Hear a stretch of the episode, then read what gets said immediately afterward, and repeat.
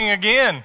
If you have a Bible, please turn in your Bibles to Ephesians chapter 3, verses 14 through 21. If today is your first time to be with us or your first time to be with us in a while, I'll catch you up to speed. We've challenged our church for this year to memorize all of Ephesians 3, 14 through 21 which some of you are doing and, and some of you are hearing for the first time, even though you've been with us. Uh, somebody told me recently, Oh, you're challenging us to memorize that? I'm like, Yes, I've said it so many times, so I'll say it again. We're challenging you to memorize Ephesians 3 14 through 21. Because we think that this uh, will help you grow in your relationship with Christ. This is our theme passage, and, and I believe there's synergy. I think there's power knowing that we're doing this together, we're not doing this alone. Now, this sermon series, this is the last installment of this part of the sermon series looking at Ephesians 3. And there's been three of them, and I've looked at it through the lens of our vision focus. We have seven commitments as a church. We've condensed them down to three focus areas for this year, which is Christ in you, Christ in others, and Christ in families. So the way that we've approached Ephesians 3 14 through 21 is looking at it through a different lens. And this morning, we're going to look at it through the lens of Christ in you. This is about spiritual formation. This is about you as an individual and Christ reigning within you. So we're going to start eh, with this text starting in verse 14, something we've read multiple times during the sermon series. If you have a Bible, I encourage you to follow along. I'm going to be reading from the New Revised Standard Version, but some of the things you'll see on the PowerPoint come from the NIV. In verse 14, the Apostle Paul says, For this reason, I bow my knees before the Father. I bow my knees before the Father. Paul is a prisoner for Christ, writing to the church in Ephesus, and here he tells us what he's praying for for this church. And he says, I bow my knees, I kneel before the Father. We don't know if Paul actually got down on his knees in a prison cell, or maybe if he just means it another way. But it makes me think how do you pray? I've asked this question to our small group, to the youth group, to different classes that I've taught. How do you pray? When, when you pray, when do you pray? How do you pray? And, and most of the feedback that I've received people pray when they're laying in bed, maybe at night or early in the morning. Uh, people pray in their living room. People pray when they're outside on the porch drinking their coffee. Uh, a lot of people pray in, in different times throughout the day, maybe short prayers. Uh, most people close their eyes when they pray. Some people say that they pray when they're driving around. Does anybody pray while you drive? I, I, know I do that. And my encouragement to everybody is don't close your eyes if you're praying while you're driving.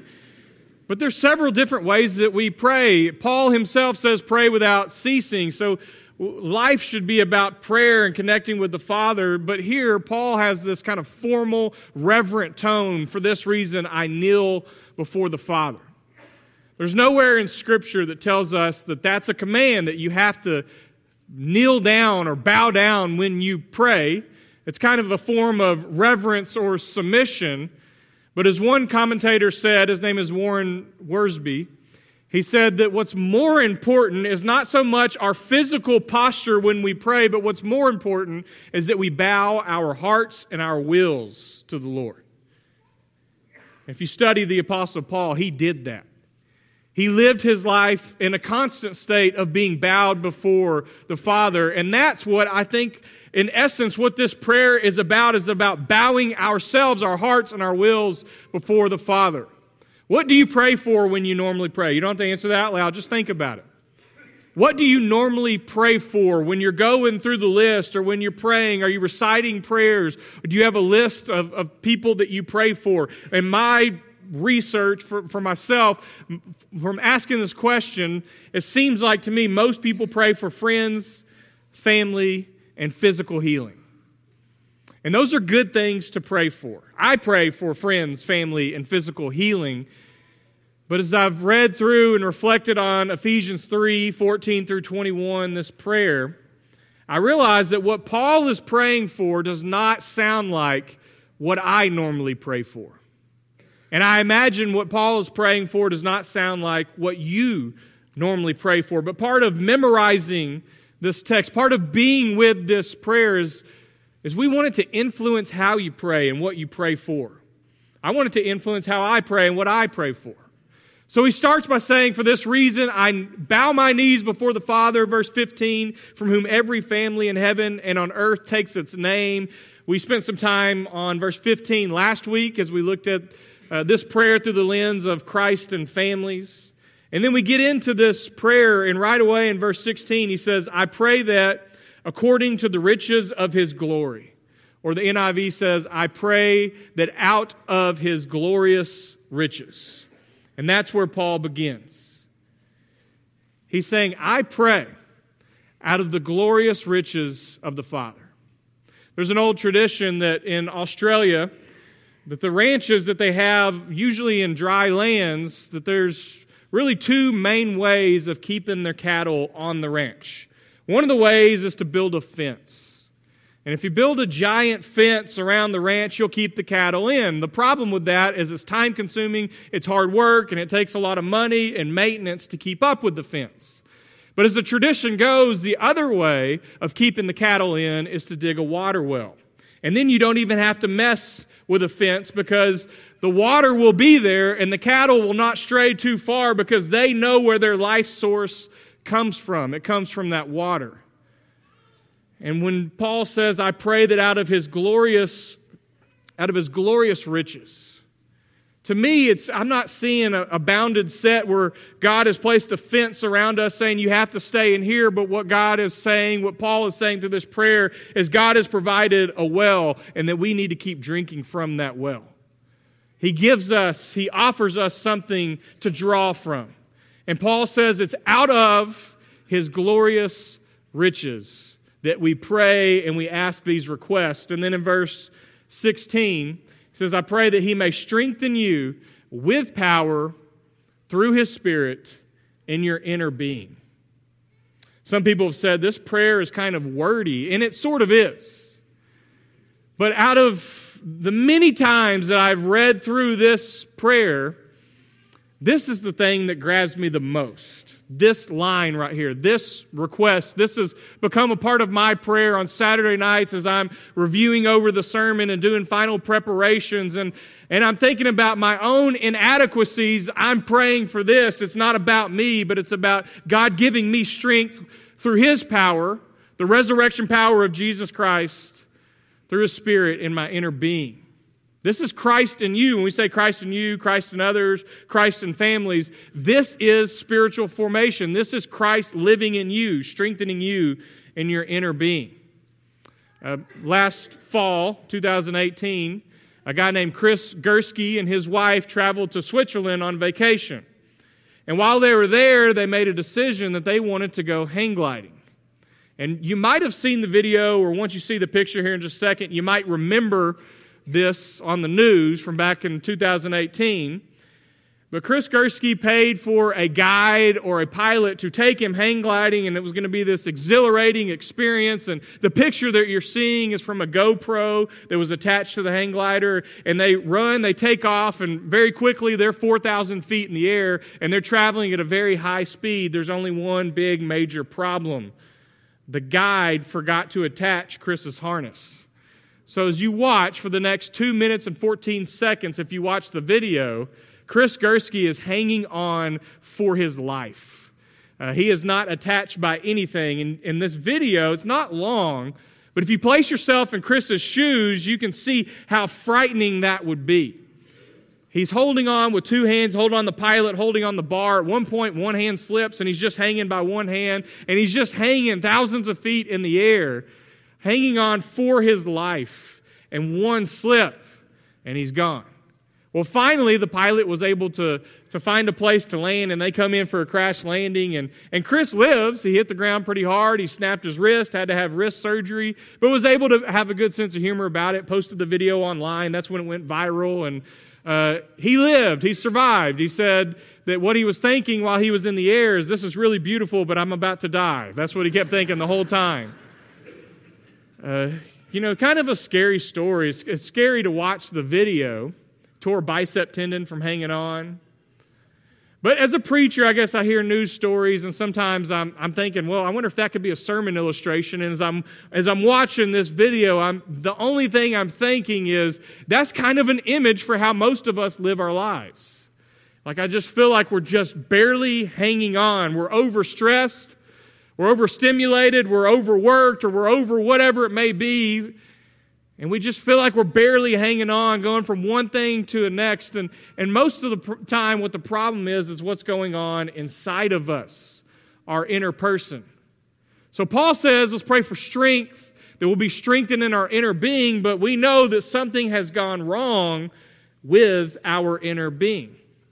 Studies show, and it's true, that America is now the most anxious country in the world that anxiety disorders are at an all time high, depression problems are at an all time high. You know, most Americans are experiencing some inner turmoil. There's something that has gone wrong inside of us. And, and a lot of people, those problems have led to coping mechanisms, which have led to addictions. And, and we just see all over the place people are struggling inwardly. Like something's off balance, something isn't going right. Something has gone wrong with the inner being that Paul is praying that we be strengthened in our inner self. I read a book recently by a guy named Archibald Hart, Dr. Archibald Hart. Uh, the book is called The Anxiety Cure. Great book. I recommend it. But one of the things that he says over and over in the book is that we are designed to go at a camel's pace. Right? That's how God created us. That's how ancient people lived in this world. They're not going to travel faster than what a camel will take you. That's how we're designed. But he said, in the highly technological world that we live in, we move at a jet speed pace. And he said, we're just not created to live like that, so something's got to give. Something's got to give, and usually what gives is our inner self gets all out of whack and something is wrong. A popular preacher and Christian author named Erwin McManus wrote a book recently called The Way of the Warrior. But what really grabs me, especially in light of this topic, is the subtitle of this book is The Ancient Path to Inner Peace.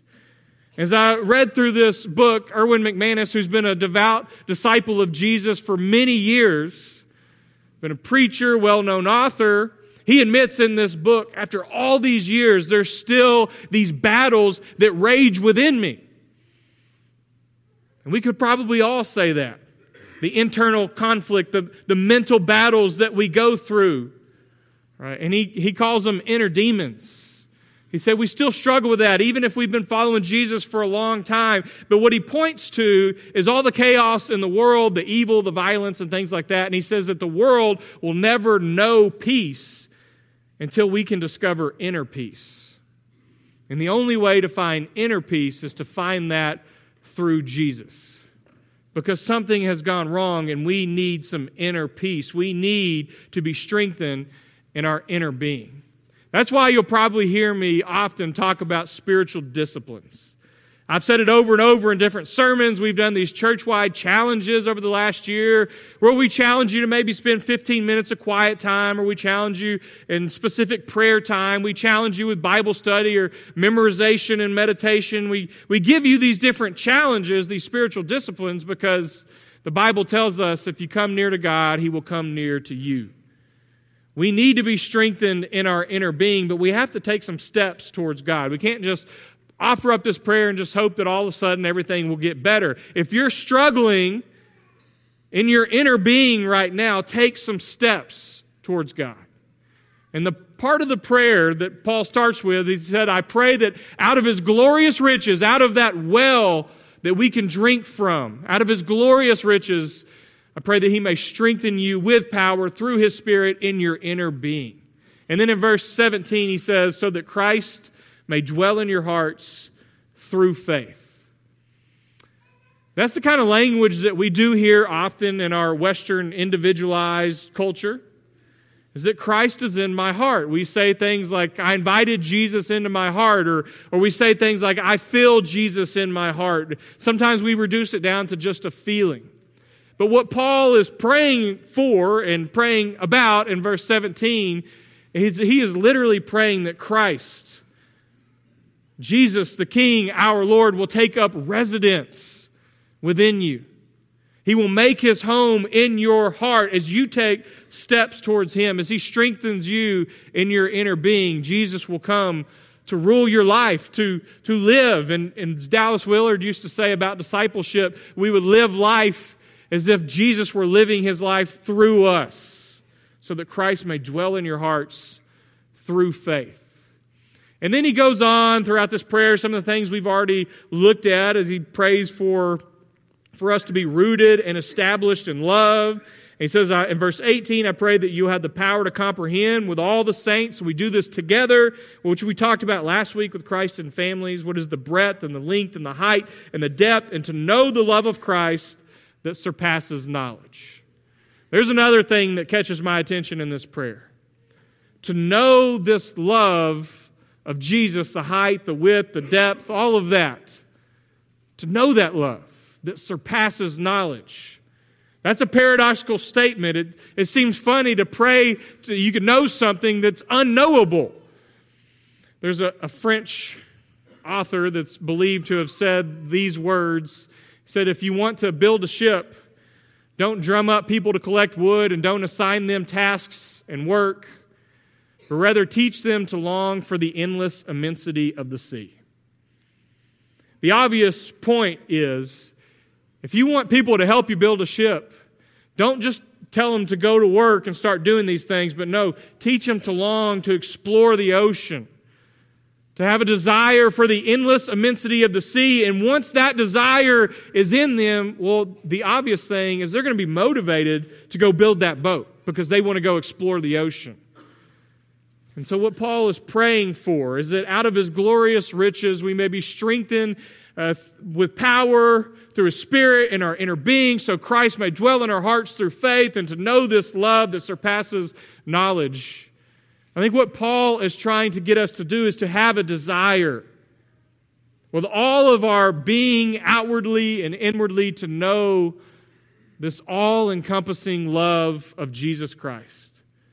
And once we long and have a longing to know that love, these things will be poured into us to have a longing for God, to drink from that well of His glorious riches, and to find continual strength in our inner being. He wraps the prayer up with what we would call a, a doxology, and often churches use this as a, a benediction, and it's these beautiful words. Now, to him, and I'm reading from the NRSV, it's NIV up there. Now, to him who by the power at work within us is able to accomplish abundantly far more than all we can ask or imagine. To him be glory in the church and in Christ Jesus to all generations, forever and ever. And for the final time for this sermon series, let's all together say, Amen. So, what a great prayer. What a great way to wrap it up. Now, to him who is able to do immeasurably more than all we could ever ask or imagine. Now, once a month, I I do the men's chapel at Highway 80. And so this past Tuesday night, I was teaching and doing their chapel service. And, and I usually do a short lesson, try to give them some sort of encouragement, a message from the Word. And usually it correlates with something I'm about to preach or have preached here at Pine Tree. And uh, I walked in Tuesday night. My plan was to just preach on this, on Ephesians 3 14 through 21. Now, they like music. And I'm not a musician and I can't sing. And so the routine when I get there is what video would you like us to play? Because they know I'm not going to sing. So they'll usually play YouTube videos that have some Christian music in it. And I'll usually pick a song. So I told them, look up this song, Now to Him, by a group called Acappella. And they looked it up, and most of these people don't have a Church of Christ background, so they're not used to a cappella music. So they look it up, and this is a picture from the video that I showed. Most of you who know Rodney know that Rodney's in this picture up on stage. I don't know when this is from. I'm guessing sometime in the early 90s, but we showed this video during the lesson Tuesday night.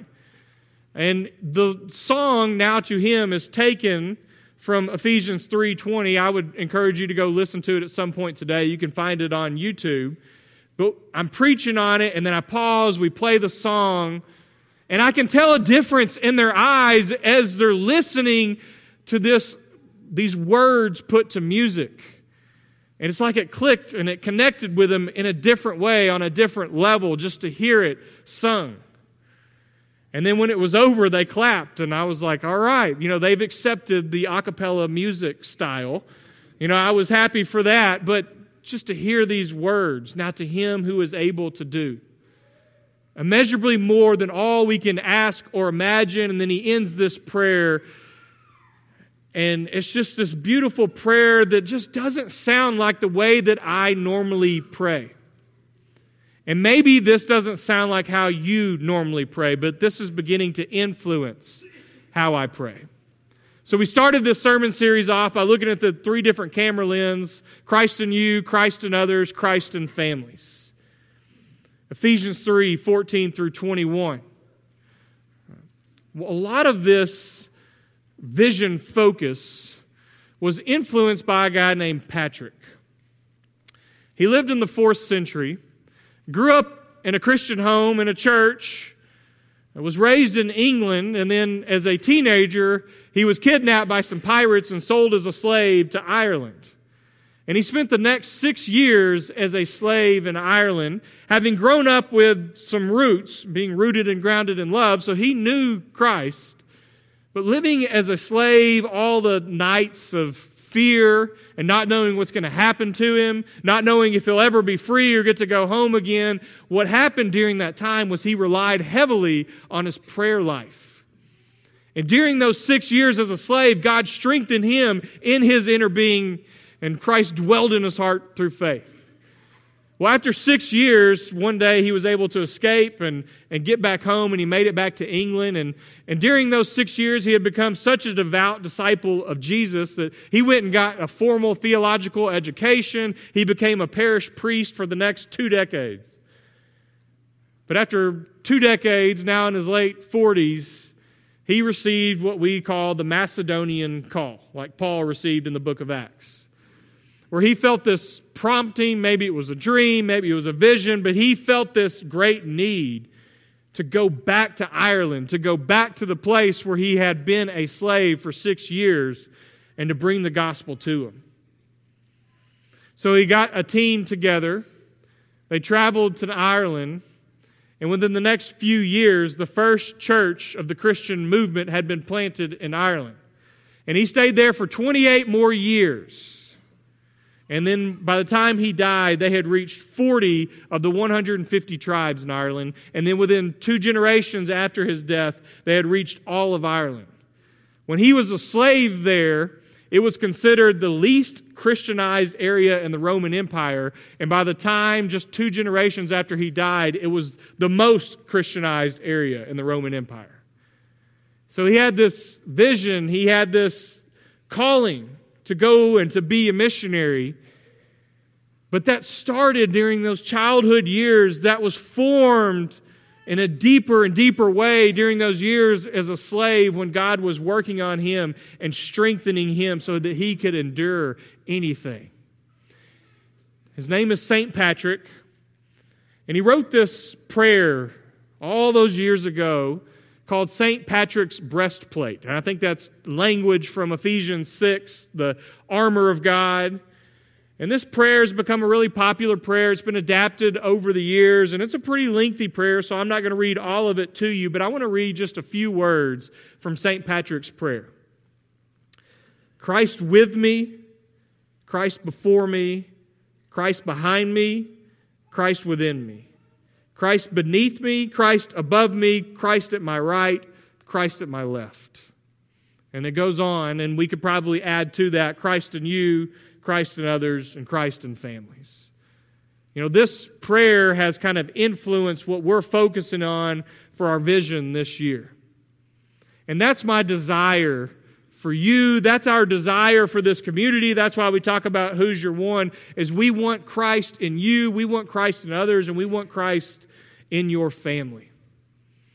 And this morning we're going to sing if this song that's been put to lyrics. You know, Tony has led this song, Christ Above Me, the last two weeks to kind of get you used to the song. And we're about to sing this song that's an adaptation from the St. Patrick's Prayer. And I want you to reflect on the words as we sing it. I want you to think about what Christ in you really means to you right now as an individual. And if you are struggling, especially struggling in your inner being, and you know what that means if you're struggling with it, or whatever other struggles you may have, please find one of our elders. Find one of our shepherds who will be around the room. One will be up front with me. And just pray with them, talk with them. If you've never put on Christ in baptism and you want to start that journey of Christ in you, Christ in me today, that invitation will be for you as well. Uh, the offering for the invitation is yours. Let's stand and sing.